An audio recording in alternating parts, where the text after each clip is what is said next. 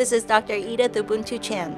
Welcome to the Dr. E Show, a show exploring the frontiers of our human possibilities in areas like health and wellness, science and spirituality, quantum biology, and conscious living, so that together we can awaken the best of ourselves and create our most joyful and fulfilling lives.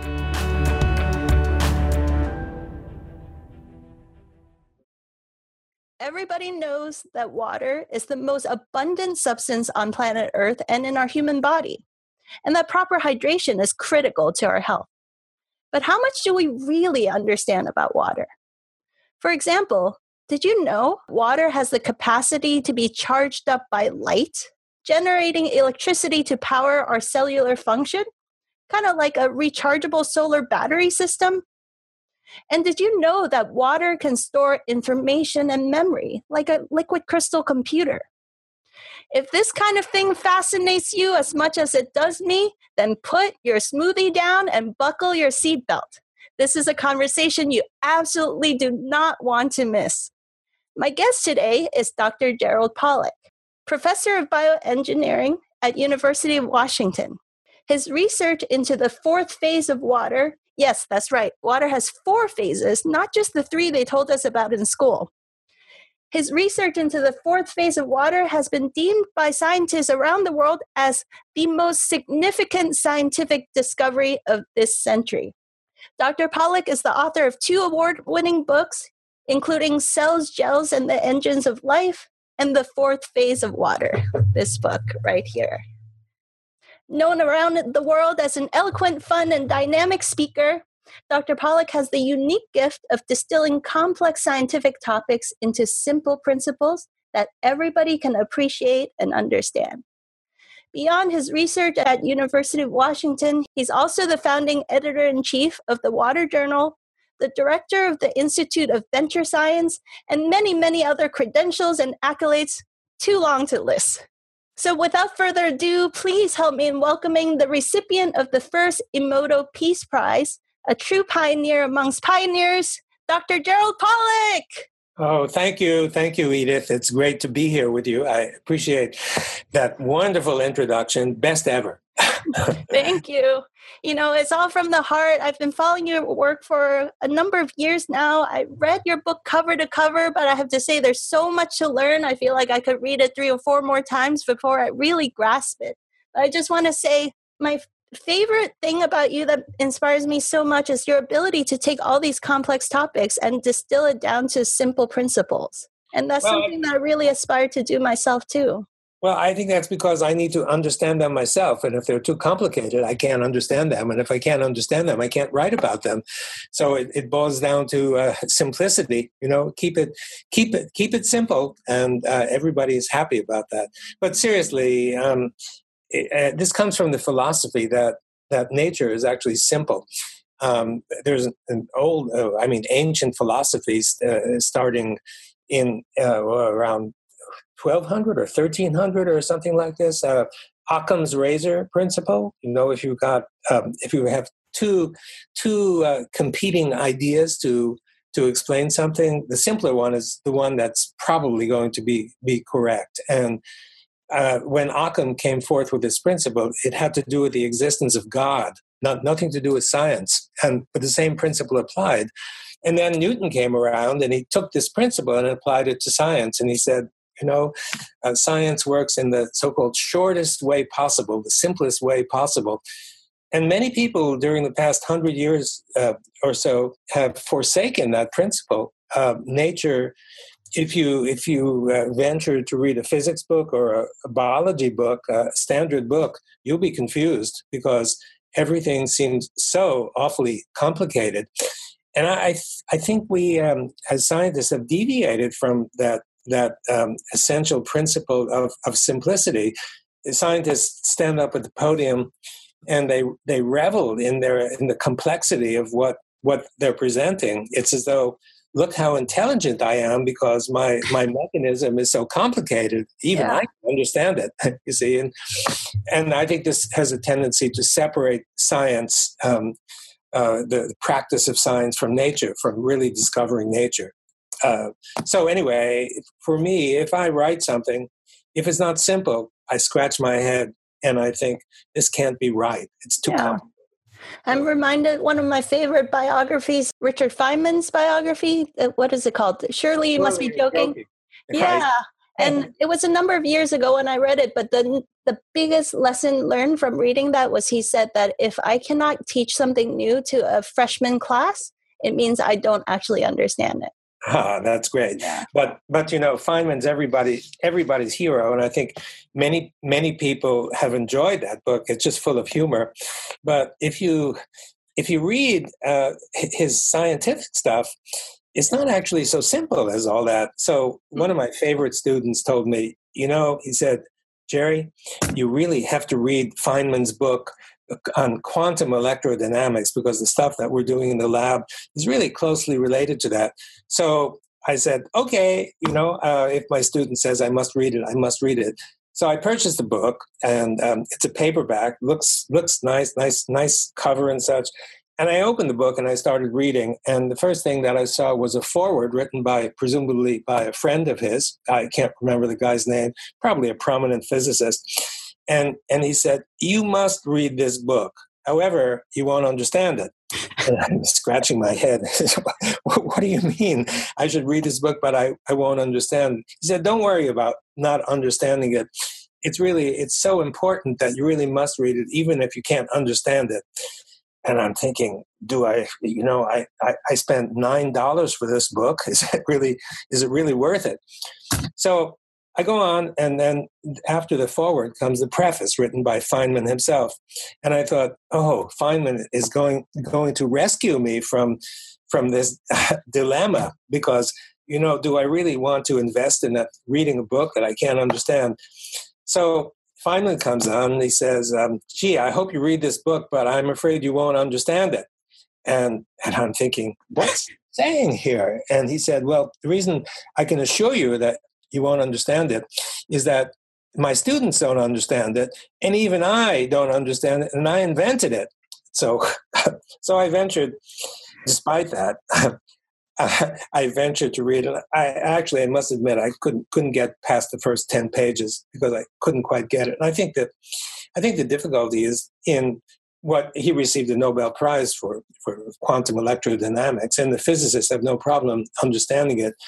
But these days, a lot of the a lot of physics and also biology to some extent lacks um, an intuitive feel. It's mostly um, or a lot of it has to do with with, with uh, abstract mathematics. Mm-hmm. So physics is really mathematics now, and if you if you want to understand physics, you need to understand mathematics. And I, I'm kind of led to wonder how how correct all of this is. It seems to be correct, but does nature really depend on abstract mathematics in order to um, to show her wares, or is it is it simpler than that? Is it simple cause and effect? And maybe maybe we haven't yet put our finger on the right cause and effect to understand it.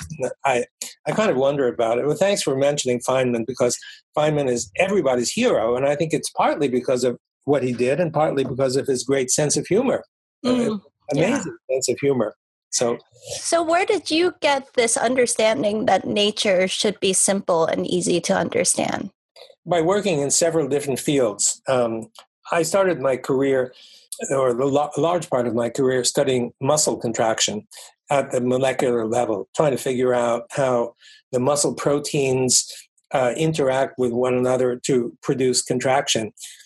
And the theory, the, the, the theory that has been put forth, which is uh, uh, prevailing even today, put forth by Sir Andrew Huxley, the late Sir Andrew Huxley and Hugh Huxley, um, great great people, but the the difficulty is that this theory was not simple. It seems simple on the surface, but if you try try to apply it, if you do experiments and try to relate the experimental results to the basic theory, the theory becomes more complicated.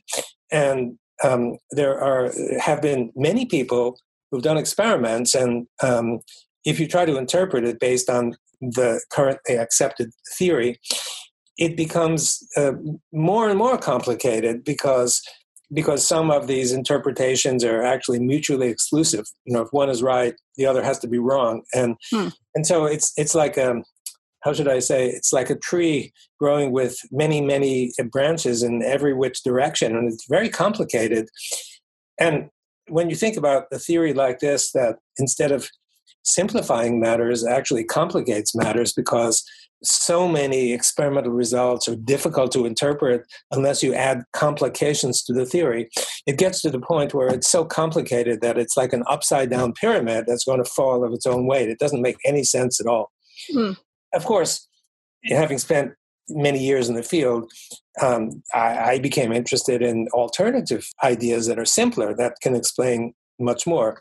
And I wrote a book about this in, in 1990. And I, I discovered then that uh, in some fields, it almost doesn't matter what you do um, because the people who are immersed in the field, many, many scientists, although profess open mindedness, it feels more comfortable. It's easier to stick to a theory that you know about rather than venturing into the exploration of a theory that's new to you. So, so a lot of people are not interested in in a fresh new idea, and for some of them, it's threatening because if they feel that they have expertise and, and um, in understanding and using a particular theory, it's unsettling to try to move to to some, something new. It's not only unsettling, but it's also difficult to get funding for one's laboratory. It's easier to stick with the mainstream because if you stick with the mainstream, you get to know all the people who profess the prevailing theory, and it's like a little club. And if you know one another and have good relations, and you do well, you get invited to give talks, you get funded by the granting agencies because the reviewers are those friends of yours. If you step out of the mainstream, it's so much more challenging.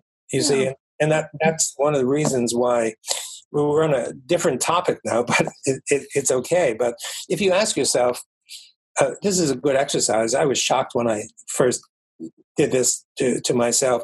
How many, ask yourself, how many scientific revolutions have taken place? Not technological revolutions. You know, we all know about iPhones and, and Zoom and, and Skype and whatever. I'm talking about fundamental scientific revolutions, like, for example, the structure of DNA, uh, it was more than 60 years ago, the splitting of the atom more than 70 years ago. I mean, really fundamental. How many of those can you name that have taken place in the last 30 years or 40 years? I've asked the question to many people, and mostly I get a blank stare. Uh, yeah. oh, gee, who? Hmm, uh, hmm, I can't think of any right now, but but maybe a few people have come forth with with some. But the surprise is that hundred years ago, when so much was coming out of science, particularly in physics, but also in, in other areas, practically every year there was something that came forth that that was a, a revolution. Now it's really hard to think of, of scientific revolutions and the amount of money that's being put into science now compared to 100 years ago well, I don't know what the ratio is, but uh, it's probably a thousand to one or something like that. There were few organizations at that time that fund science. Now there are multiple organizations with with uh, budgets in the tens of billions of dollars, and despite that, it's really hard to think of of a, a, a scientific revolution that that's occurred in in modern times. Something so, what's the solution to that? What do you feel is public funding instead of government funding, or is it driven well, by money? The solution is something that, well, we've we've actually instituted something. You had mentioned it earlier. It's the Institute for Venture Science, and so the the problem with the current system uh, is this. I, I, have to discuss the problem before the solution. So, mm. so the problem is, let's say I'm proposing. Um, that the earth is round. Okay. And, um, and suppose the community knows that the earth is flat because this is the prevailing paradigm. And I come to the granting agency with an application to, uh, for funding, and I say, you know, I've seen evidence that suggests that the earth is round. Um, for one, I see some satellite pictures, and it kind of looks round, it doesn't look flat. And besides, I took off from Seattle, you know, and I, I went to the West and I I landed in, in Shanghai, and then from Shanghai, I went on to London, and from London to New York and back to Seattle again. I looked out the window and I couldn't see the edge of the earth. If it's flat and I was able to return, there must be some edge. So please give me some money because if if the earth is really round instead of flat, this is really important. Um, and so it goes to the granting agency, and um, and you're you're the gatekeeper and you see this application and you say, oh, this looks pretty interesting. If, if this guy is right, this is really major stuff. We should recruit the most knowledgeable and prominent experts on the shape of the earth to review this to see if this guy is, is not crazy. So you can imagine what happens. The people that you recruit are going to be the world experts on the shape of the flat earth, the, mm-hmm. the experts and they're looking at a, a proposal that challenges their their supremacy, uh, the, mm-hmm. their uh, status.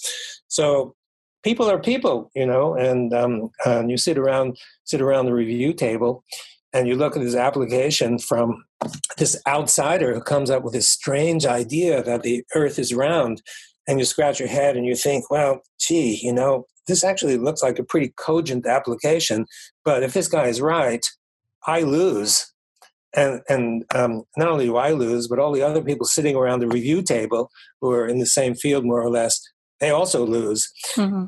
And so, what's your reaction? Well, self protection. You say, well, this is a kind of interesting proposal, but the applicant has not quite um, uh, suggested the the the ideal kinds of experiments to do this. He should rewrite the application and submit it again. And and the applicant gets a score that's just shy of funding, you know, a, reasonable score. Um, and so it doesn't work. And, and you apply this not only to the shape of the earth, but to every aspect of science. And the sociology is the same. Mm-hmm. If you challenge the people who do the review, you lose. So it's it's kind of kind of like um, you know the French revolutionaries. Um, uh, coming to the court of Louis the Sixteenth and saying, "We we have a few gripes. Would you listen to us?" And yeah, well, sure, yeah, we'll we'll, we'll listen to you, yeah.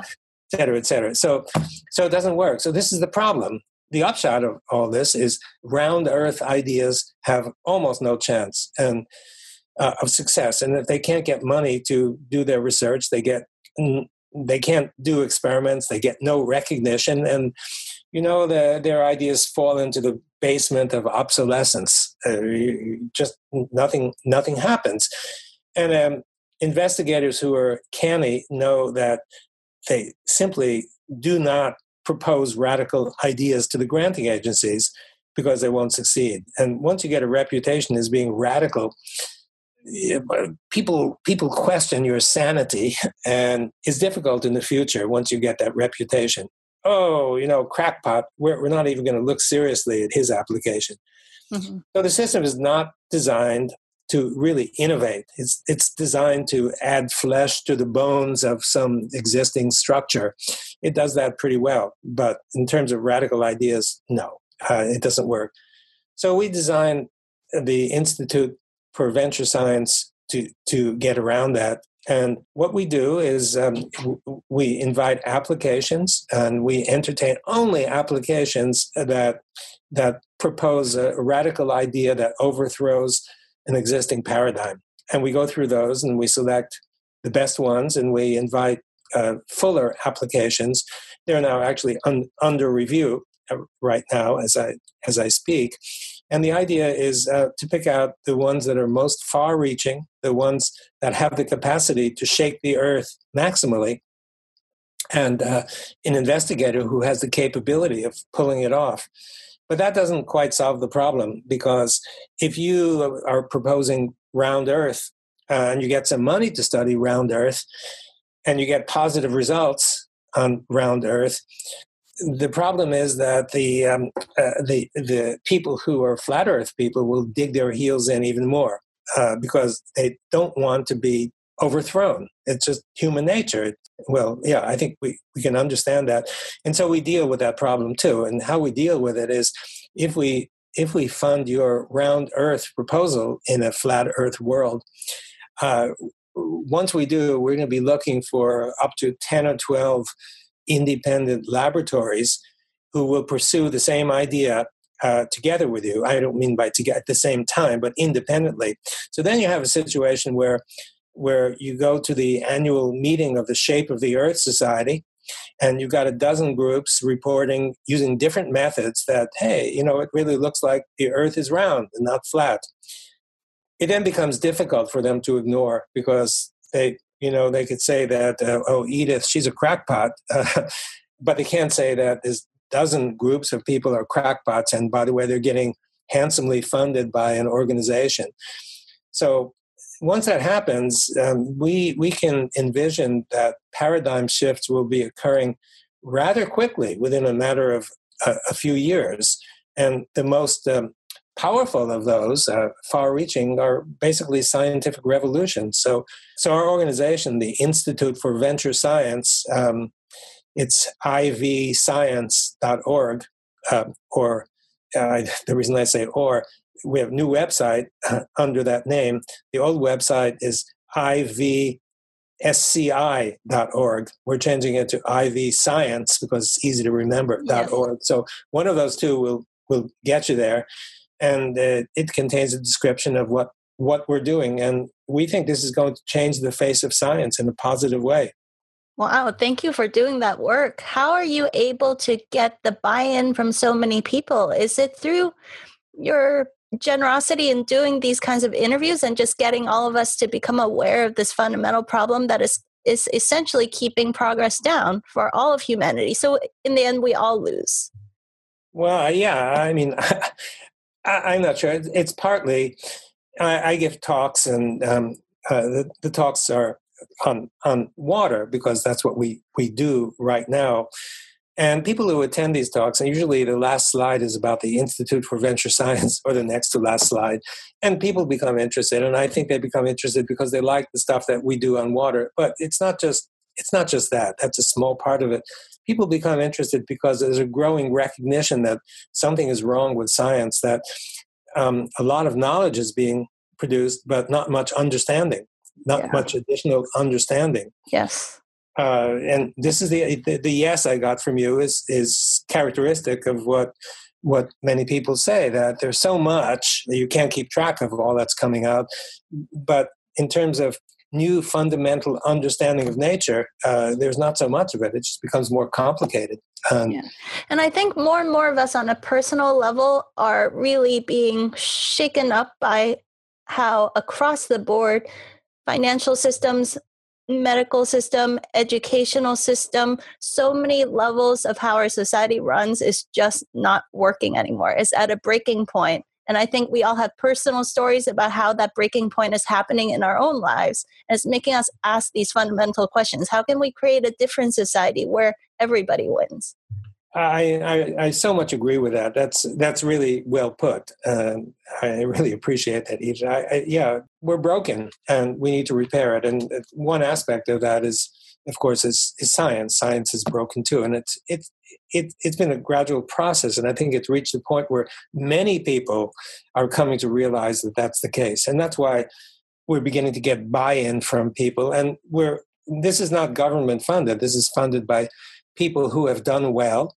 and want to do something for humanity. And this is something that people can do for humanity because you know we we have so many problems to solve, as you mentioned, and some of some of the solutions are political in nature for sure, but other others can depend on technology. And the technology today is based on yesterday's science.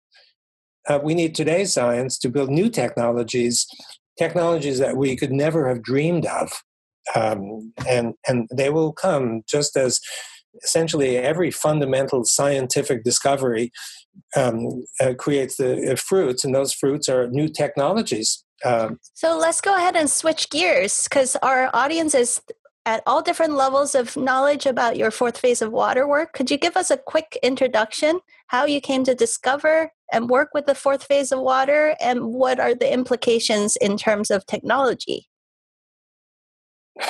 Um, you got a few hours? no, I um, okay. Well, if, if, I wander too much, please uh, please stop me. I think you started with how did you get interested in this stuff, and and what is the fourth phase water, EZ water? Yeah, okay. So let me give a little background. I'll tell you. The, the EZ water, a fourth phase, is a phase of water. It's a kind of ordered phase of water that that people had actually predicted uh, a long time ago, and and we have now clear evidence for its existence, and um, it's all over the place, including it's the water that fills your body, and so it has really important implication for biological function because if you make the assumption that the water that's inside your body is like water in a glass is not correct you see and you come up with answers that don't make sense. So i just want to with that sort of introduction i started um, some years ago um, there was a guy named gilbert ling l-i-n-g gilbert came from china after world war ii uh, he's now 98 or 99 years old alive and kicking um, and still actively thinking about water. He wrote, I think, seven books. And by the way, he came he came with there were three uh, three scholars from China uh, chosen throughout China to come to the U.S. to study in famous laboratories. Um, he was a biologist. There was a physicist, and I forget the third guy, but the physicist won the Nobel Prize, and they all thought that Gilbert was actually the smartest of the three, Gilbert Ling. And so um, Gilbert studied what happens in cells, and he started in controversial ways, suggesting that some of the preconceived ideas about how cells work don't agree with the evidence and they're flatly wrong. Um, and one of those included the water inside the cell. And he said that the water in the cell is not like water in the glass. The water molecules are actually ordered. He called it structured, ordered in some way. So, so in other words, you, would have the molecules uh, like little dipoles, plus and minus, and and they would be lined up with one another in some kind of ordered way, containing these strings of water molecules that were all ordered, as opposed to what happens in a glass of water, where the molecules are disordered and bouncing around at a huge number of times per microsecond or even femtosecond. And his ideas, of course, were controversial. Uh, I happened to meet him finally at a conference in Hungary. And this conference was uh, designed to honor, uh, to commemorate the work of uh, a famous biophysicist. And this guy did, this biophysicist had two fields. One was muscle contraction, and the other was water. So I was invited to present on muscle contraction because this guy thought the prevailing view was not correct. And so I was there to second his his motion. And what year was this? Oh, it was in nine, in the um, early 1980s or 85, something like that, 83. And I met Gilbert Ling at that meeting because this guy was interested in water as well, so water and muscles. And not only Gilbert Ling, but there were a dozen other people who had evidence in favor of Gilbert Ling's idea. And I became so impressed with this concept of ordered water uh, that I came back and I got one of Gilbert's books they're challenging to read and not, not easy. And I gave it to my students and postdocs, and every one of them said, This guy is onto something. I'm sorry, I hit the table again. Oh. this guy is onto, and maybe I should pound. this guy is onto something really important. I felt exactly the same. And so I started to deviate from, from the muscle contraction field to because it such com- compelling interest in, in water, since water is, well, as, as you said earlier, the most abundant molecule, certainly in our bodies. I thought, you know, if this guy is right, then essentially all of biology needs to change because modern concepts in cell biology don't take this into account. And properties of this kind of water are so different from properties of ordinary water that uh, it will form a revolution, a new new basis. In fact, one of Gilbert's books is called "Revolution in the Biology of the Cell," something like this. So, my first task in immersing myself was to write a book.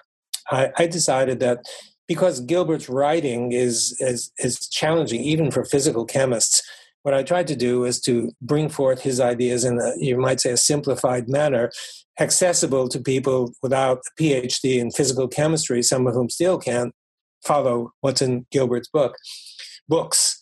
And I did that. The book was Cells, Gels, and the Engines of Life. And the first few chapters more or less summarize what Gilbert had done, but I went I went somewhat beyond uh, Gilbert, and I suggested in that book that the evidence was consistent with a, a very simple idea that the transition between ordered water, the kind Gilbert was talking about, and ordinary water was actually the trigger of many fundamental biological cell functions like muscle contraction, cell division, transmission of information in nerves, etc. Uh, so many of the most fundamental attributes of cells could be explained by a trigger, a transition, a phase change, if you will, from the ordered to disordered water. So the book was published and it got mixed reviews. Some people were extremely enthusiastic, and other people said, this is the biggest nonsense in the world. And I, I was proud of that response because it was Albert Szent-Györgyi, the you know the father of modern biochemistry, who who said the only times that he knew that he was onto something really important were when when the reactions were polarized, very positive and very negative. Then he knew he was onto something important, and I guess that fell into into that category. But you know, being a curious guy, I wanted to to do experiments on this kind of water, and at first we couldn't figure out how to do it, and then finally something came to light, maybe by by serendipity. I, I met a, a Japanese investigator at a at a meeting who was telling me about some experiments that he was doing with weird weird observations. Um, he was looking at gels, and he had actually created a tunnel inside of a gel and um, uh, so if you could imagine a, a jail and with um, a tunnel running through it like like like this and he created it i'm pretty sure by by putting a, um, a needle in and pulling the needle out as the gel as it was gelling so you mm-hmm. get a mm-hmm. tunnel mm-hmm. and and he was looking at the flow of water containing little particles and this was supposed to simulate what happens in a blood vessel so he, he took this tunnel as an analog of a blood vessel. And, and he was looking with a microscope because the gel was clear and he could see through it. And he and his students found something weird that they paid no real attention to, and that is the microspheres avoided the edges of the tunnel. They actually concentrated at the core. So there was a region, an annular region in the tunnel just inside the, the gel, like a uh, yeah, an a- annulus that was free of these particles or microspheres. They were using little spheres, micron-sized spheres. And he told me as we were sitting and having lunch together, he said, "You know, this is a weird phenomenon. His students had seen it, and they never really thought twice about it because it was something or other. They just ignored it because it wasn't in their field of interest." And I became so excited because I thought that this annulus that was free of microspheres was actually a, region of ordered water. Because when the water is ordered like a crystal, or structured like a crystal, it pushes out everything as the crystal forms. Just like when ice forms, it, it pushes out all kinds of debris and you get a pure crystal uh, mm. of, of, ice. So it's got to get rid of everything first. So I said to him, please, can you publish this? He said, well, yeah, sure, we can, we can publish it. And I said, please publish it soon because I want to put it in my book. I want to describe it because I think it's really important. I was then coming forth with the cells, gels, and the engines of life book. And um, so nothing happened. So I contacted him again and I said, How's it coming? He said, Well, you know, we're making some progress. And uh, after the fifth email or so, I think in the polite Japanese way, he wanted me off his back. and he said, Look, you know, I, we got to do our thing, and I'll make you a co author on the paper. I said, I'm not interested in being a co author on the paper. I'm interested in you publishing the paper because I think the results are so interesting. I think he's not published the paper to this day. This was uh, 18 years ago. but as luck would have it, uh, a student who was in his laboratory came to my university and I met him and we started doing experiments together. He knew the technology that this guy was using. And so we quickly set up and we, within six months to a year, we had determined that indeed this region that he was talking about where the microspheres were excluded, we called it the exclusion zone because you got to call it something, was actually a region of ordered water. And by molecular standards, this is huge because the the region that they were talking about was something like 100 or 200 micrometers that is two tenths of a millimeter and by molecular standards, the, the number of molecules lined up that you need to line up to, to get to a couple of hundred micrometers is like a million or something like that. Huge number of molecular layers. And so it appeared that this exclusion zone, which we later called fourth phase of water, is so big. Uh, it's, um, it's so big as to astonish physical chemists who see it. So what it means in terms of you know non non experts is that there's a lot of this stuff. It's all over the place. So that was that's how we got into it uh, to start with, and from then on, the phenomenon was so intriguing because um, we found that all you need to set it up is a surface like a gel surface, a surface that's hydrophilic, that is water loving. So as you know, as opposed to hydrophobic like Teflon, where you drop some water and it beads up instead yes. of spreading out. So hydrophilic. So as long as you have a hydrophilic surface, um, not every hydrophilic surface we found, but most that we studied create when water meets a hydrophilic surface.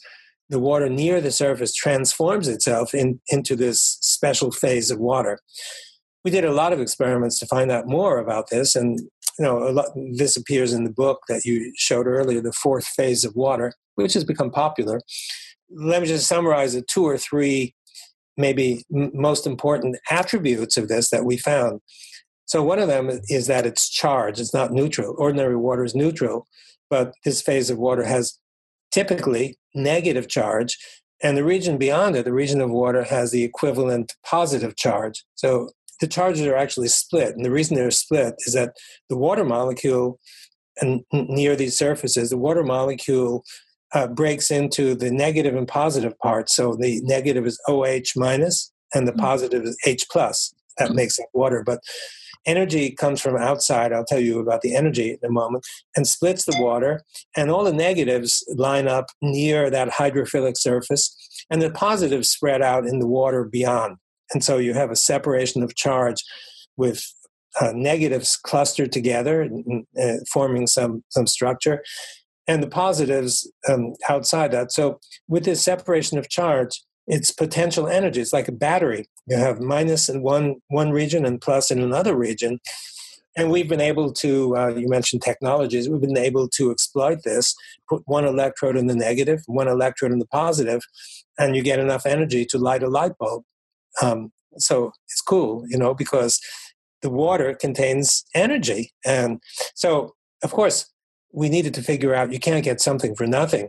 And so it can't just be that the water gets energy somehow. Right. It, it must get it from somewhere else. And, and we found out that where that energy comes from is light. It's a bit like photosynthesis. You know, in the case of photosynthesis, this first step in photosynthesis is um, light. So light hits the plant, and the first step in the photosynthetic uh, chain of processes is the splitting of water into OH minus and H plus. Is pretty much the same as what we discovered, and so we think that what we discovered may be a kind of generic first step of photosynthesis. It, it looks pretty much the same, but we know a lot more about about the generic process than people seem to know about the first step of photosynthesis. Because ordinarily plus and minus don't like to separate. They attract each other. Why should they separate? Mm. and and we've elaborated how this can actually happen in a way that doesn't violate these fundamental laws of, uh, of, of, physics. So so what kind of light? Um, well it turns out that the most effective light of all is infrared light. A lot of people don't are not familiar with infrared, you know, you think infrared comes from um, um, from the toaster. You see the glowing coils, right? And you say, "Oh, it's it's hot. It looks like there must be infrared that's being generated." But well, fact, many of us are health nuts who've had the experience of infrared saunas. Well, there you go, infrared sauna, and so yeah, many many of you know, and and, and I want to talk about that because why do you feel good when you've uh, been to in an infrared sauna or any sauna? And any sauna is basically going to generate the heat. Out of the heat comes infrared, but but actually there's infrared all around. It's not just so you get an abundance of it in in in the sauna, but um, if I were to take out my infrared camera and if we were sitting in the same room, we turned out all your lights so you couldn't see anything. I pulled out my camera, I could get a beautiful image of you and your glasses and your um, knuckles and your, hand and and your sweater and, and the whiteboard behind you, everything is generating infrared because infrared cameras are sensitive to infrared wavelengths, not visible wavelengths, and you get a beautiful image. So, so what it means is that is that the energy that you need to build this kind of water is all around, and therefore, since it's always there, you get buildup of EZ water, fourth phase water, all the time. There's a, a, steady value so long as the infrared energy is around. If you add infrared energy, as in a sauna, you get more of it. And it's really powerful. Uh, small amounts of, of, infrared can build the EZ by a factor of 10, for example. And so. Can you have too much EZ water? Is there like a saturation point? It's a good question. Uh, uh, I don't know the answer, but I can speculate mm. um, that there there probably is a saturation that you can't just go and, and build and build. And um, and I, am thinking of of the cell. Um, uh, and see, so the cell is so packed with molecules, and the molecules are interconnecting. It's kind of like a lattice. So if if you try to build more and more EZ water inside that lattice, what you're doing is straining the lattice and the lattice is consisting of solids and it can just strain just so much uh, it, it's um, it's like taking a rubber band and trying to stretch it. You know, you can stretch it, but you reach a point where it becomes almost impossible to stretch anymore. And if you can imagine the stressing, the stretching force being the buildup of EZ water, it probably reaches a limit, and beyond that, you you can't can't build anymore. That's just a speculation because nobody, is, as to my knowledge, has made made that measurement but but you you know you bring us back to to health and to to biology and i'm shifting to an, another topic and i i will unless you tell me to yes please okay. It's all exciting and interesting. Please. Well, I think so too. I, am tremendously excited about uh, about all this. Basically, we need EZ water in our cells to function. So, when you think about function of a cell, you think about proteins. Proteins fold and then unfold. So they go from from one condition to another condition like that. The, the normal um, environment around each protein is EZ water. Mm-hmm. So if EZ water is is, is there um, and the environment is natural, when when a stimulus comes, what happens is this this EZ water is begins to melt into ordinary water, and the protein then folds. And when it unfolds, um, then EZ water builds back up again. So the EZ water is you can't really separate the protein from the EZ water. The two are contiguous, and the two are a single entity. Mm. You need this water to to function. Now, if you're dehydrated, um, as I know I am because I haven't prepared any water to drink, and I'm just back from an international trip, so um, you you're, you don't function as well. Your cells don't function uh, as well because the proteins that are responsible for function must have this water. Otherwise, you don't know where they are. They're, they're in a strange environment. So, if you're thinking, for example, about a muscle cell, around the actin and the myosin, got to have this water. Um, and if you don't have the water, then the protein is in a strange environment. It doesn't know what to do, and your muscle is not functioning properly. You need to rehydrate, which means building up this EZ water uh, again.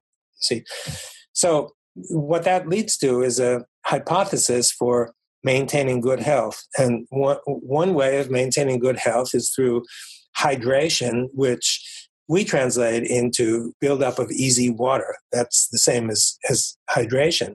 By the way, a good book coming out on hydration by uh, Gina Bria and her colleague, whose name uh, escapes me, but uh, it's called uh, Quench. Quench. Quenched. Yeah, it's coming out, um, I think, this month, and it's really interesting about hydration and also relates to EZ water and hydration so mm-hmm. how do you build EZ water in your cells in your in your body well method number one is exactly what you mentioned right? It's it, it's infrared it's a sauna. Um, you expose yourself to infrared.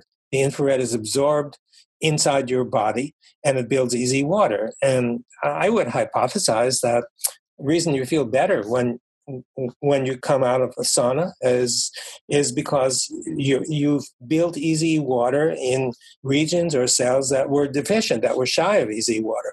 So if you start with a headache you know you, you, uh, one, one idea is is that uh, the cells your brain cells are not properly hydrated and if you receive the infrared energy, it builds up that EZ water, and your brain is then functioning normally, or the muscles around your brain. So, so first of all, we need to drink enough bulk water, and totally. then secondly, have some mechanism to enhance the EZ layer. That's right. So the bulk. So one thing is, of course, drink water because water is the raw material uh, to, for building EZ water, ordinary H2O. EZ water is H3O2. It's a completely different structure. What we, we deduced. But that, that is absolutely one way. But you know, sometimes the water comes in and goes out pretty pretty quickly. And so another way you can do it is through juicing. Um, you know, squeezing squeezing the juice out of out of green plants. And I, I've heard from various naturopaths and alternative medicine people that that this is the easiest way to get healthy is, is to take drink drink this juice on a regular basis. And I know that uh, Dr. Mercola in, in, in his blog he, he talks about that also as a, as the single best way and easiest way to to do it. And the various people I've spoken to, naturopaths, some of them, the patient comes in and complains of this or that, and no matter what the complaint, start juicing. And the reports I've heard from them, these are, of course, anecdotal, there are no clinical trials that I know of, anecdotal reports uh, suggesting that they get better. They also lose weight, by the way, but they get better. And so um, a- after six months or so, they're back a few times, and and whatever was ailing them is the problem is is reduced. And so the reason I think is the same paradigm that what you're doing by drinking this juice is you're the green plants and you're squeezing out the water that's inside the cells of those plants and that water has EZ in it, just filled with EZ, and, and the plants are it's fresh growth, the cells are healthy, and so there's plenty of EZ water. So you're transferring EZ water from the plant into directly into your body, and thereby presumably helping to replace the missing EZ water from from your cells. So this is one one idea as to why juicing can be so so effective. Another way of doing it is earthing or grounding. I know you know about that. What you're doing is connecting yourself to negative charge because if you, for example, walk barefoot on the beach, you feel good afterward. Almost everybody feels good. And the reason that you feel good is that you're connecting yourself to a, a vast reservoir of negative charge. And so your body, you know, usually if your body is deficient in EZ water, if you if you connect yourself to negative charge, negative charge is one of the components of EZ water. You need to convert the water from neutral to negatively charged, and so absorbing that negative charge facilitates that process. See, and so a hypothesis again a reason that you feel you feel better is is is exactly that that you this negative charge seeps into your body and helps build EZ water. So that's another way of caring for your your health. There are a couple more if you want or if you want to yeah please because I'm, I'm just checking my work. These are everything you've mentioned so far all things that are in my super wellness book so i'm starting to see my entire book from beginning to perspective of EZ water actually. Oh, okay well uh, i have I, 300 pages of lifestyle practices in there healthy lifestyle practices and i'm seeing that most of them even including hugging your dogs and cats and snuggling with your grandchildren. That is exchange of infrared heat, isn't it? So, how, how many years do you have before you have grandchildren? well, I have a three and a half year old right now. Uh, well, so another you, 20 more years. Uh, 20. How about hugging your children? Yeah. Any furry pets? Uh-huh. Well, not only furry pets, but um, but also hugging hugging anything that's living. So my friend was talking to me about hugging trees. You know about that? Yes. Yeah, and um, it's kind of the same thing because uh, the tree is negatively charged, and and trees, plants have a lot of negative charge, and so if you put your hands around the tree and hug the tree for five or ten minutes. You should get a substantial transfer of negative charge in your body. Or if you hug your grandkid or kid, you, you might get it also because you know, kids are usually pretty healthy and full of negative charge. Ne- negative charge, uh, unfortunately, should have been called positive because the connotation is is backwards. We, um, I, I, think of negative charge or negativity as health. Most people think of negativity as the opposite. Yeah. And it's Benjamin Franklin's fault for calling it negative instead of positive. But anyway, yeah, the negative charge is really important, and hugging hugging grandchildren and hugging trees. It was George Washington, the story the story goes, who was feeling ill one day, and his personal physician said, "Wow, the solution is very simple. Just go hug a tree." And and as the story goes, ten minutes of hugging the tree, was feeling just fine. So that is another thing to do. Uh, yet another one is from the Ayurvedic tradition onward. You know, many herbs and spices and such are said to be good for health turmeric, for example. Why why is turmeric um, uh, good for health, as it appears to be in, in most people, um, or coconut water, coconut oil, and such? We tried a half dozen of these, and we have a paper that is now under review. All of them build EZ water. It turns out. Mm. Uh, I was astonished by this. Um, so, one possibility is, is that many of the herbs and other substances that are known through the tradition to be good for health. One possibility is that the reason that they're good for health is they build EZ water, and EZ water is necessary for, for proper function or for health. So Any hypothesis about how acupuncture, applying a stainless steel needle to the body, might change the EZ water? N- not offhand. Um, I'm sorry. Um, um, I don't know an answer to that and that question. Um, um, it surely works. I've had it myself. Yeah. Dental work done. Um, actually, a root canal done uh, un, under uh, um, with acupuncture, and it was great. no after effects at all. I, am sorry, I, I, can't answer that. I mean, it's possible that the meridians are uh, actually representing areas of high concentration of EZ water. Somehow, sticking the needle in might have some impact on on on those meridians. But I've not spent time studying that, and I I, I can't even speculate intelligently on how that might work. But I know mm. it works. Um, mm, okay. Thank you, thank you for for stimulating me to to think about it. There, there's just one more that I I shouldn't fail to mention, and, and that is hyperbaric oxygen therapy. Are you familiar with that? Yeah, or in my book, I recommend people do breathing practice to hyperoxygenate because that is cheaper and free. Of course, hyperoxygen therapy or ozone therapy both are quite popular in alternative. Okay, well, I yeah, I have no comment on, uh, on that, but mm, so maybe what I, my response is going to be relates also to are you then getting more oxygen in, into the system? Well, the idea is is actually inspired by my friend Wim Hof, who wrote the foreword to my book.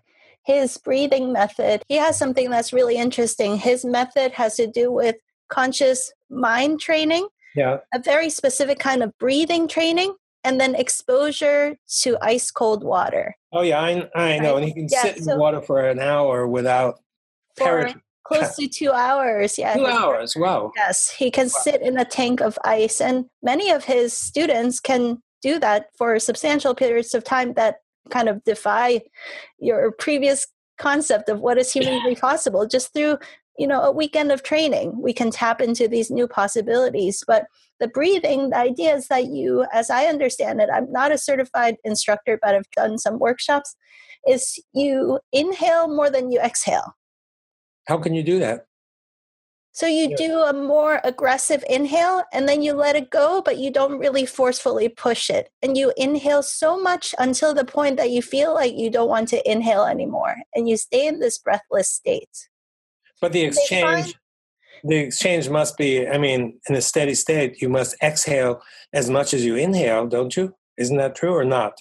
No. So apparently, that mo- most adults are breathing a much a small percentage of their full capacity on a regular basis. Okay. How yeah, so we're actually tapping closer to hundred percent capacity of of our lung function.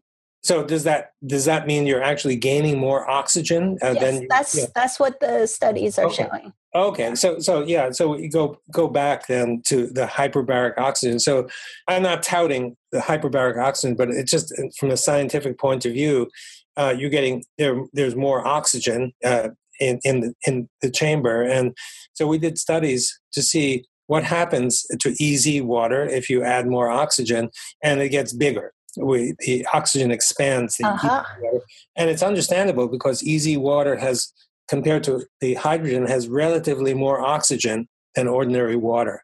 Um, the ratio of oxygen to hydrogen is higher. So if you expose a system to higher oxygen, you're going to get more EZ water, and and that, and that's what we found. And um, the same we found for high pressure. So if you increase the pressure, you get more EZ water.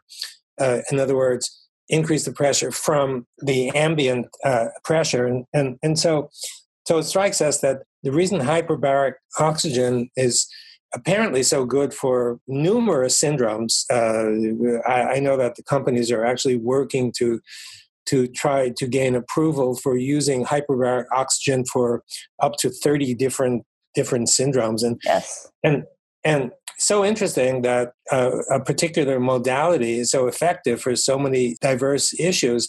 And I think it's possible that the reason is high oxygen and high pressure build EZ water. Um, and and you need EZ water all over your body. So so this is this is another area that I think EZ water is is is relevant. That's and, fascinating. What about things that are, if you don't have another great one, I'd love to flip it around. What are things that decrease your EZ water or damage your EZ water?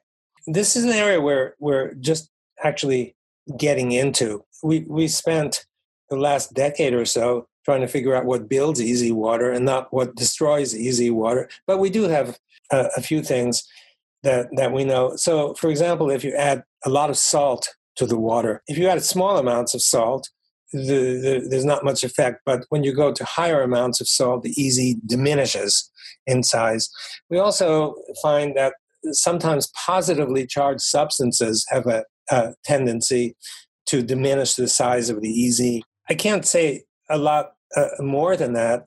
Oh, what I can say, we think that poisons uh, do this. So we've actually looked at, at a few, we looked at glyphosate, you know, the weed killer that's in, mm-hmm. in Roundup, and we did a, a dose response curve, and we found that even at extremely low concentrations, it diminishes the size of the EZ. So it kind of led to a speculation that it's possible that many poisons, not not just glyphosate, but many poisons act by deleting or diminishing EZ water. You don't have EZ water, you can't function. And Slightly controversial question. What about fluoride and chlorine? Does it decrease EZ water? I wouldn't be surprised, but we haven't tried it. Uh, I, that's one of the things that's on the list, uh, uh, trying, because yeah. I, I know there are studies that suggest, and many of my friends tell me that this stuff is poison uh, yeah. that we're um, drinking. We also found that anesthetics decrease it. So um, we tried we tried several local anesthetics. Uh, we tried lidocaine and um, uh, bupivacaine, and we also tried a general anesthetic, and all of them diminished EZ water. And you know the anesthetics diminished function at least transiently, and so so the fact that we've seen it with anesthetics and we've seen it with at least one poison suggests um, there might be a generality and that any any substance that diminishes EZ water will diminish function and will therefore be a poison.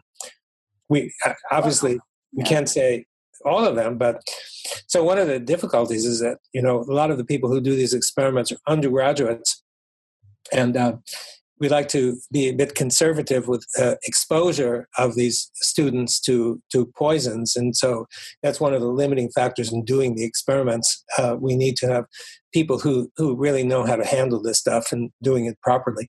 Yeah. But there are many other other poisons to try and see see what happens. Uh, what about um, EMFs, Wi-Fi's, radio frequencies, microwaves? Have you tested different frequencies? We we haven't uh, a whole lot, but there's there's one um, really interesting video that I watched recently. Um, so it was a Dr. Um, uh, Mercola Mercola interviewing Dr. Dietrich Klinghardt. I don't know if you know him, but he's uh-huh. he's a, a, friend of mine in Seattle, and he's very well known in, in the naturopathic uh, community.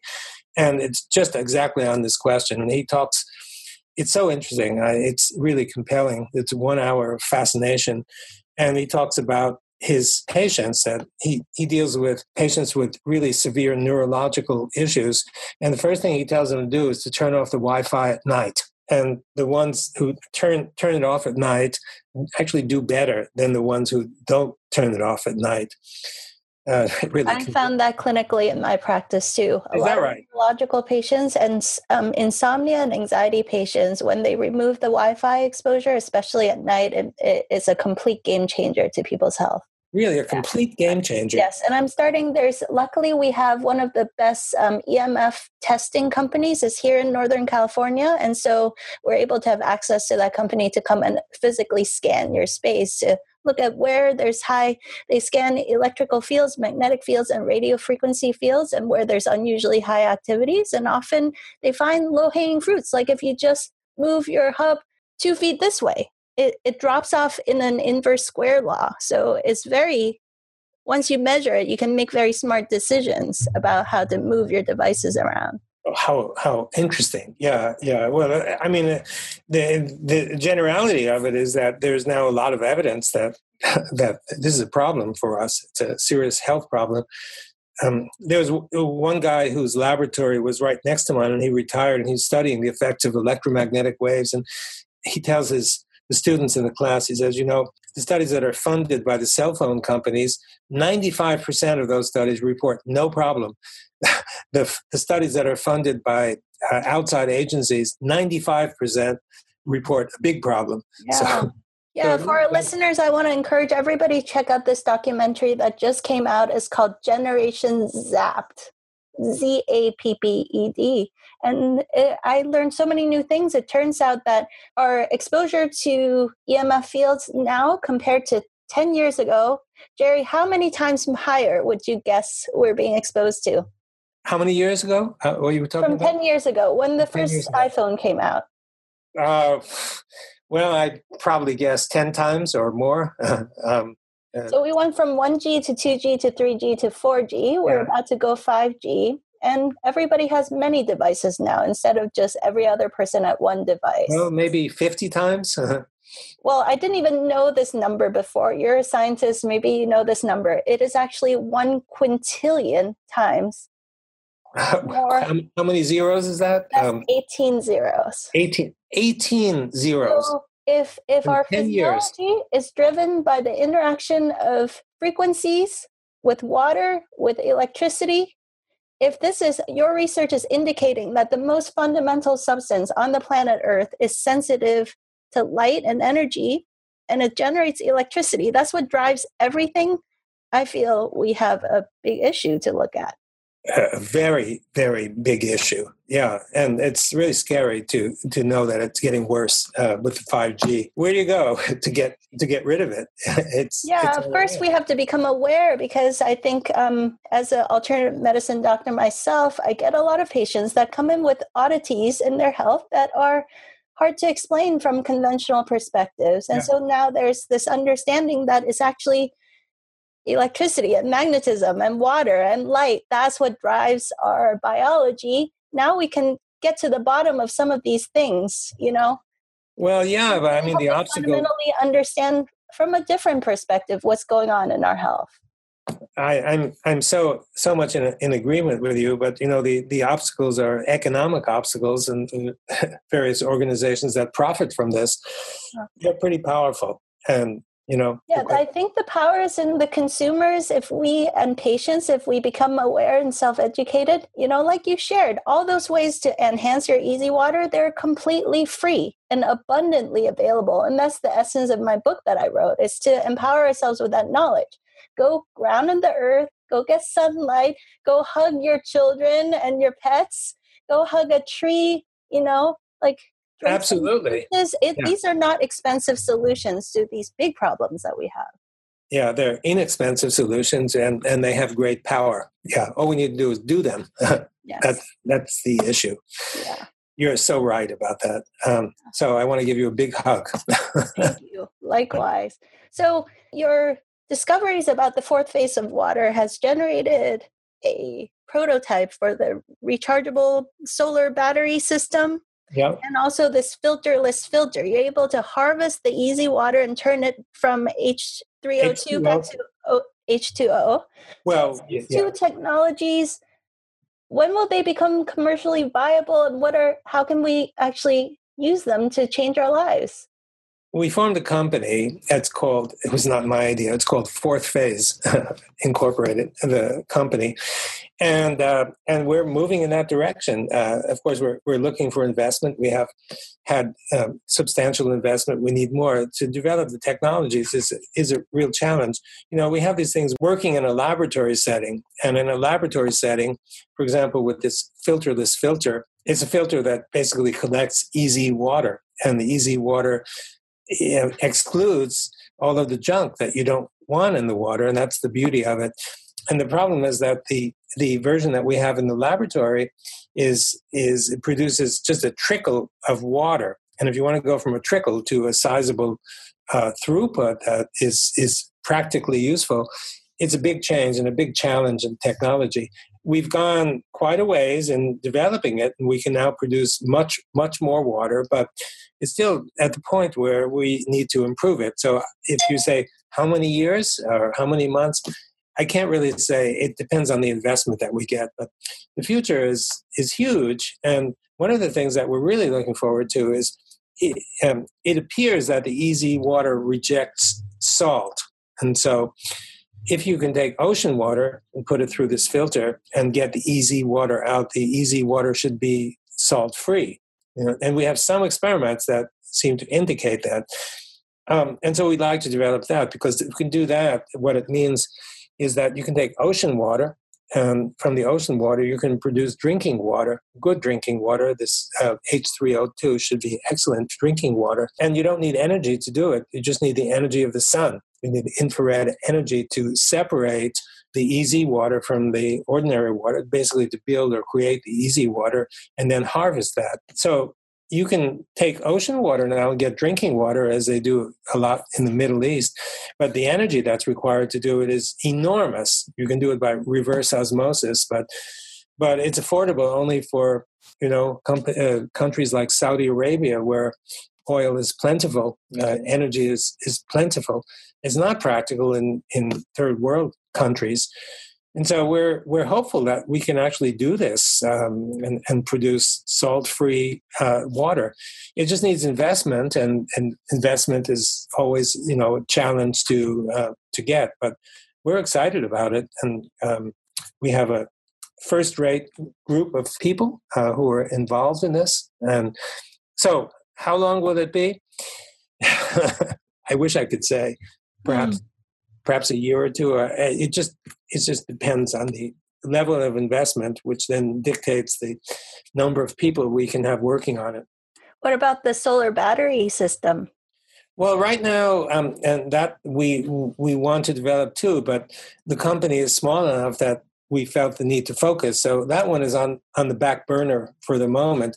The beauty of it um, is that it, doesn't deplete the earth of of its um, uh, resources which is otherwise necessary for solar cells for photovoltaics. But this is just built, it's just water, you know, water and light. That's all you need to to to do it. So theoretically, uh, it should be possible, and to bring it up to practicality, you know, in, involves a lot of technology, and and therefore uh, a lot of investment. So, if you know anybody who's who's listening is interested, just contact me, and I'll put you in contact with the CEO could be interesting. Since energy is so water so sensitive to energies, does it it must matter hugely. They you know, they talk about sacred sites that have special energies. These devices must work better in specific sacred sites where the earth has special energy. Some interaction of the earth's energy with the sun's energy, uh, the location must matter hugely. I think it does matter hugely, and some of these sites, my, some of my colleagues have been looking looking into these, and and, and the water from Lourdes, for example, and from the Ganges and such, the waters are different. Um, eh, I, I've seen physical chemical studies on these, and uh, and they show one of the things they show is actually the characteristic absorption of EZ water. We know we can tell if there's EZ water because EZ water absorbs light at a wavelength of 270 nanometers. It's like a signature of, of this kind of water.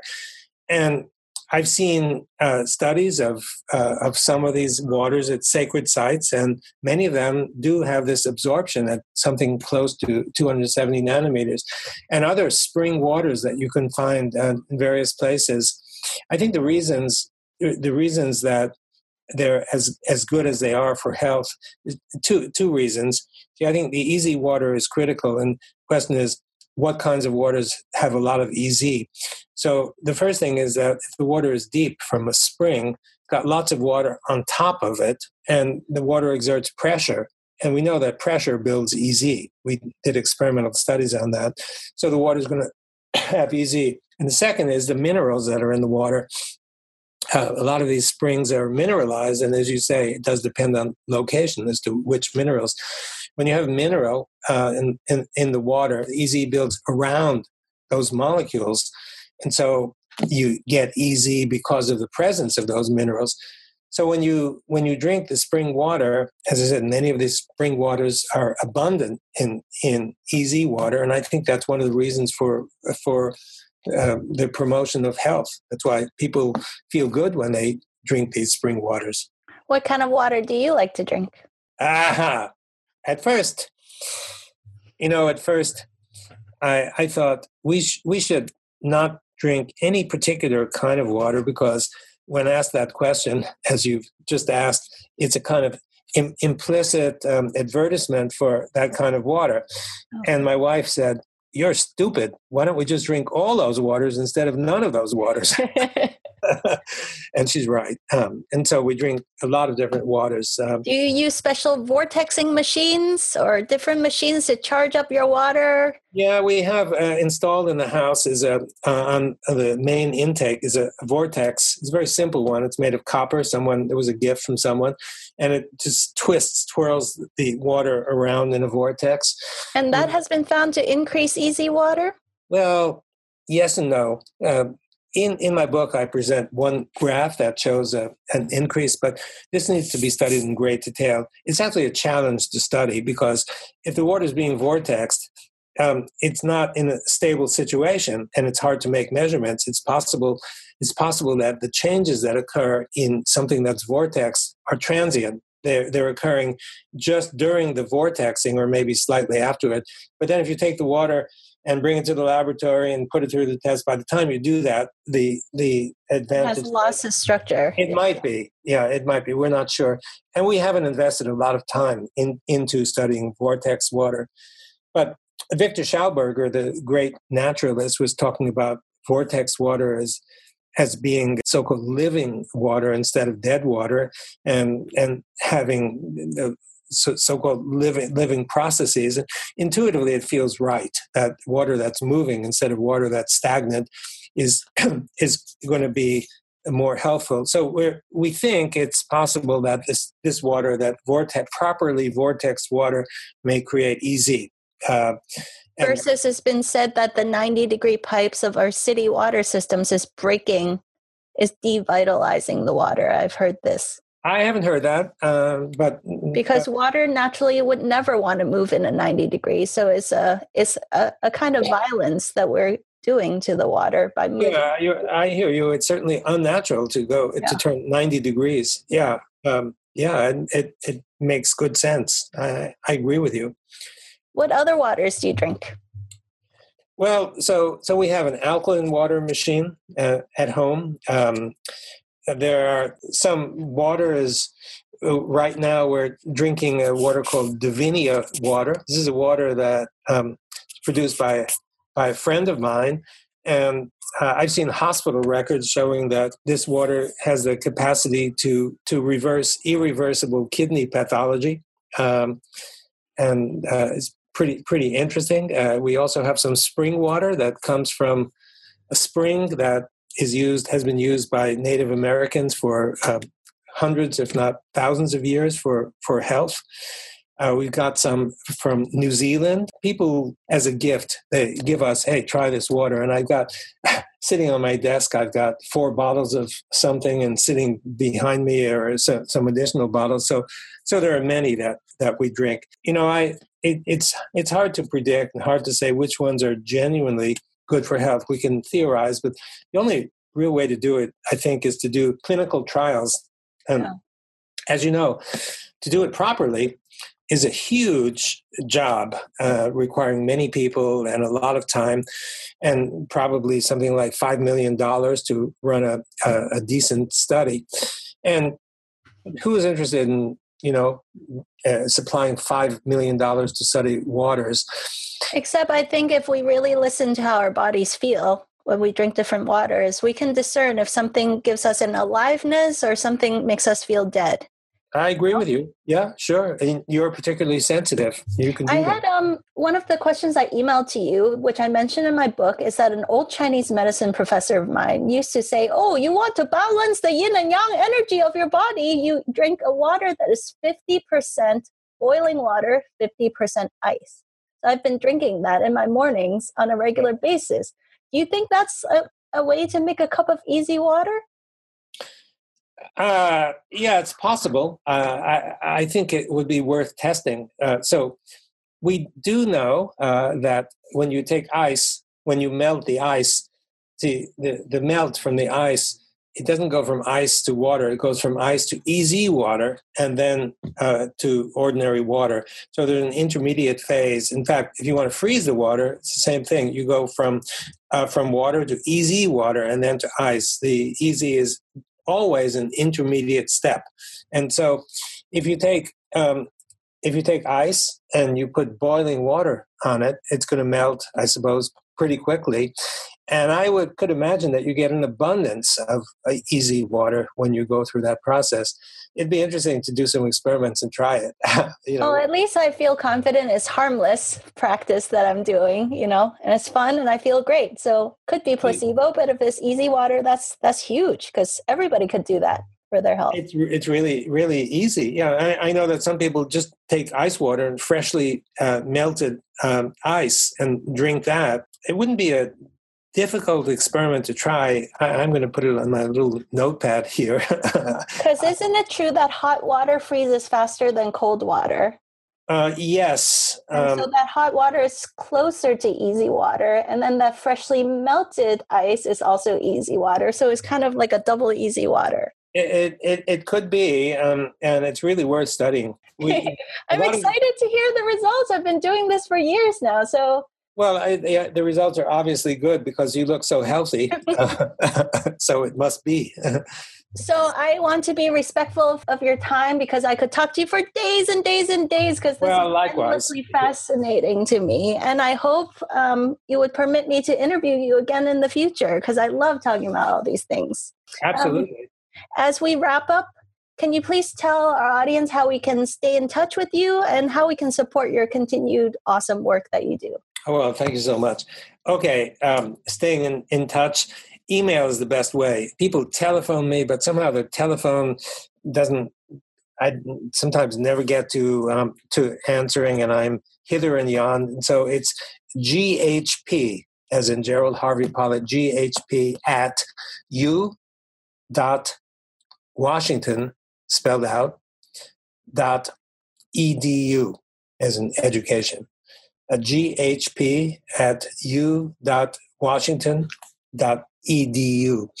In terms of, of, of the research, um, you know, all, all contributions are, are, are, welcome. It's, as I mentioned earlier, it, it's, it's difficult to get money from the uh, granting agencies because, you know, if you, if you tell them that you want to study water, so everybody knows that water is just H2O. There's nothing interesting about water. And and so it's a real challenge to get them even to pay attention to read the proposal.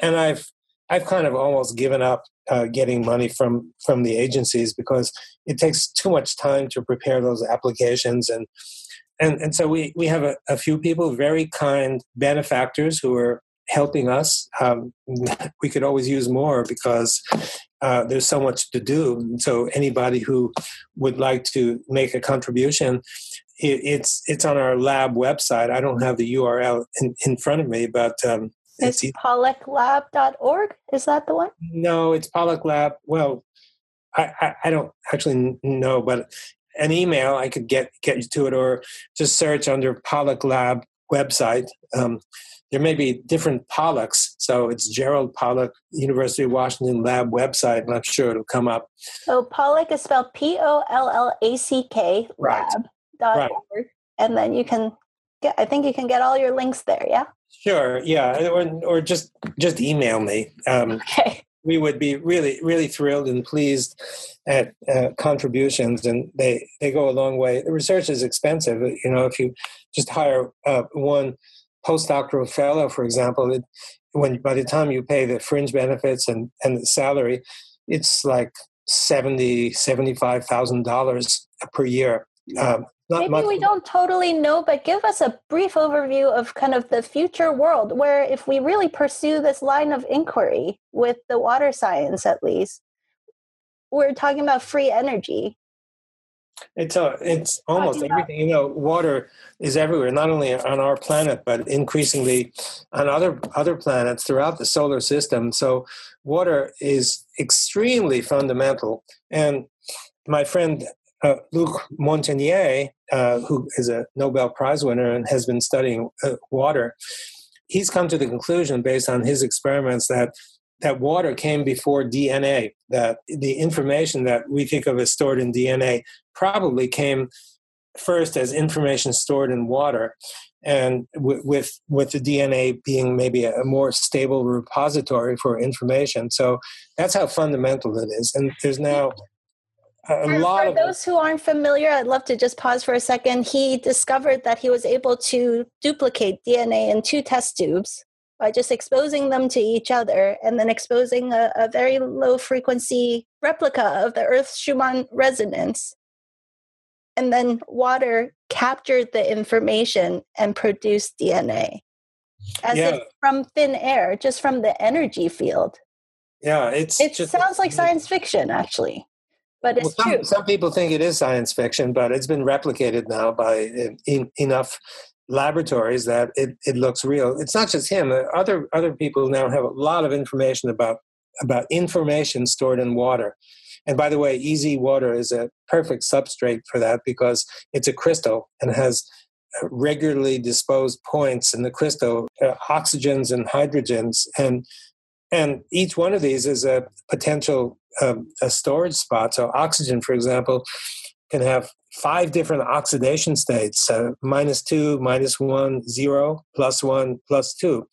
So it's got like five, instead of having a zero and a one, it's got five different states. You can imagine the information density that could be stored in a matrix containing a lot of those regularly disposed oxygens. It's uh, it's huge. It's wow. possible one day that digital computer memories will be built of EZ water. And so for, for, for us, for the world, for how our body functions and how how every biological substance uh, functions, the idea of information and memory, although controversial 20 years ago, 25 years ago, now so much evidence is has been put forth in favor of it. And we have a conference each year in Bulgaria. It's called the International conference on or a conference on the physics, chemistry, and biology of water. And each year, with three or four or five different presentations uh, by scientists demonstrating this. So this is this is of extreme interest. This is we're bringing the future to the present. This is yeah. what for those who are interested in investing in this science, we're collapsing time and really accelerating our next level of human evolution to that future state where we have access to all this technology. Absolutely. This is the future. I, th- I think um, many people who are involved think that information and, and water is one of the uh, is on the frontier, absolutely on the frontier, maybe one of the most important front frontier subjects, and people people don't know about it. Only a small um, contingent of people really know. It's like this this extreme abundance is staring us in the face, and we're not tapping into it. we're not totally. You're absolutely right. Beautiful. So to wrap up our call, I'd love to ask you the most important question that I ask all of our special guests, which is that this show is really about exploring the frontiers of our human possibilities. And to me, you are a pioneer amongst pioneers. You're well, so humble and so kind and so generous with your time. But I just want to say, I have just, I have no words to describe how much I appreciate your presence on this. Well, thank you so much. Um, thank you. uh, so, so you so want what? What do you feel? What is your number one advice to our audience about awakening our fullest human potential? Oh, you do ask difficult questions. um, uh, well. Uh, um, I guess I would have to come come down on um, truth seeking, finding truth, genuine truth, wherever that might might lie.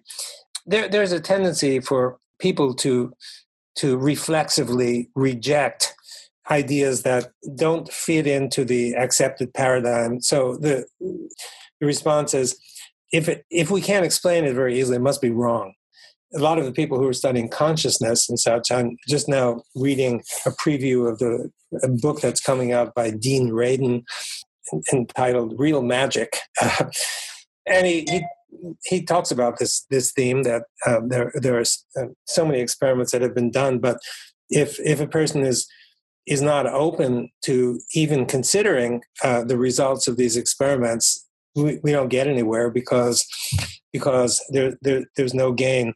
And so so by committing ourselves to truth seeking, which means opening ourselves to to phenomena that we don't seem to we don't seem to have an explanation today for it we're going to gain a lot and the gain for humanity will be tremendous. Right now most of us feel too comfortable in our in our, our own niche of uh, in our own belief system and we don't we don't open ourselves to what may turn out to be uh, interesting truths. So so my advice if you will is is that doing this is is critically important. And it's true not only in the scientific realm but every realm um, you know looking to find the absolute truth.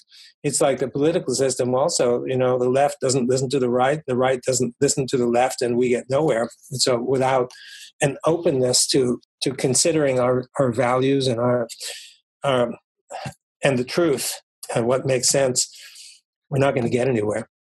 So that would be that would be my advice.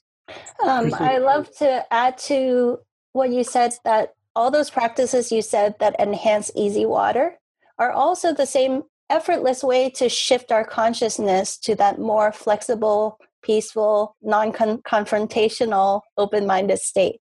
Absolutely. What they call the meditative state. Yeah. Not everybody knows to meditate, but grounding, earthing, sunshine, hugs, all these practices that enhance EZ water also seem to overlap a lot with the meditative state. Uh, yeah. Uh, which our minds start to open, and then we can explore and seek the truth that we're looking for. I'm right with you. That was brilliantly put. Yeah. Thank you. Absolutely. So there's layers and layers of contribution to the work that you're doing that I think will we can't even fathom the results if we actually put into practice some of your advice that you're recommending. Well, thank, th- thank you so much, Edith. Uh, yeah, uh, for your really compelling presence and wonderful questions. I really appreciate it. Thank you so much, Jerry. That okay. was an amazing interview. I so appreciate your time. Thank you. Hi, friends. Did you love that interview? If you did, please leave a review and share with all your friends so that many more people can benefit from these game changing insights. You can also go onto our website, dredithubuntu.com, and subscribe to our newsletter, where you'll receive free trainings and next level ninja tools that we only share on our newsletter. Together, let's turn your life into a brilliant masterpiece.